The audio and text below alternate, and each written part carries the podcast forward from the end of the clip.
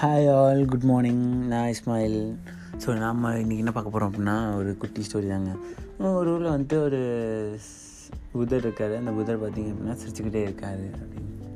So அவர்கிட்ட ஒரு sir சீடனா சேர்றாரு. சீடனா சேர்றதுக்கு ஒரு ஆச்சரியம். எப்படி இவர் எப்போவுமே சிரிச்சுக்கிட்டே இருக்காரு அப்படின்னு சொல்லிட்டு. கேட்கணும் கேட்கணும்னு நினைக்கிறாரு. பக்கத்தில் இருக்கவங்க இத்த பழங்கள்லாம் கேட்குறாரு. சரியான பதில் வரல. ஸ்ட்ரைட்டாக ஒரு நாள் வந்துட்டு இந்த குருகிட்டே கேட்குறாரு.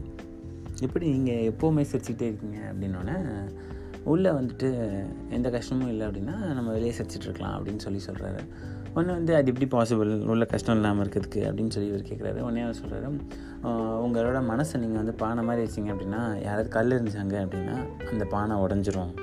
இதுவே நீங்கள் உங்கள் மனசை வந்து வெண்கலம் ம், என்ன சொல்லுங்க பெல் மணியாக வச்சுக்கிட்டீங்க அப்படின்னா யாராவது கல் எடுத்து அடித்தான் அப்படின்னா சகம் கேட்கும் சந்தோஷம் கிடைக்கும் அப்படின்னு சொன்னார்.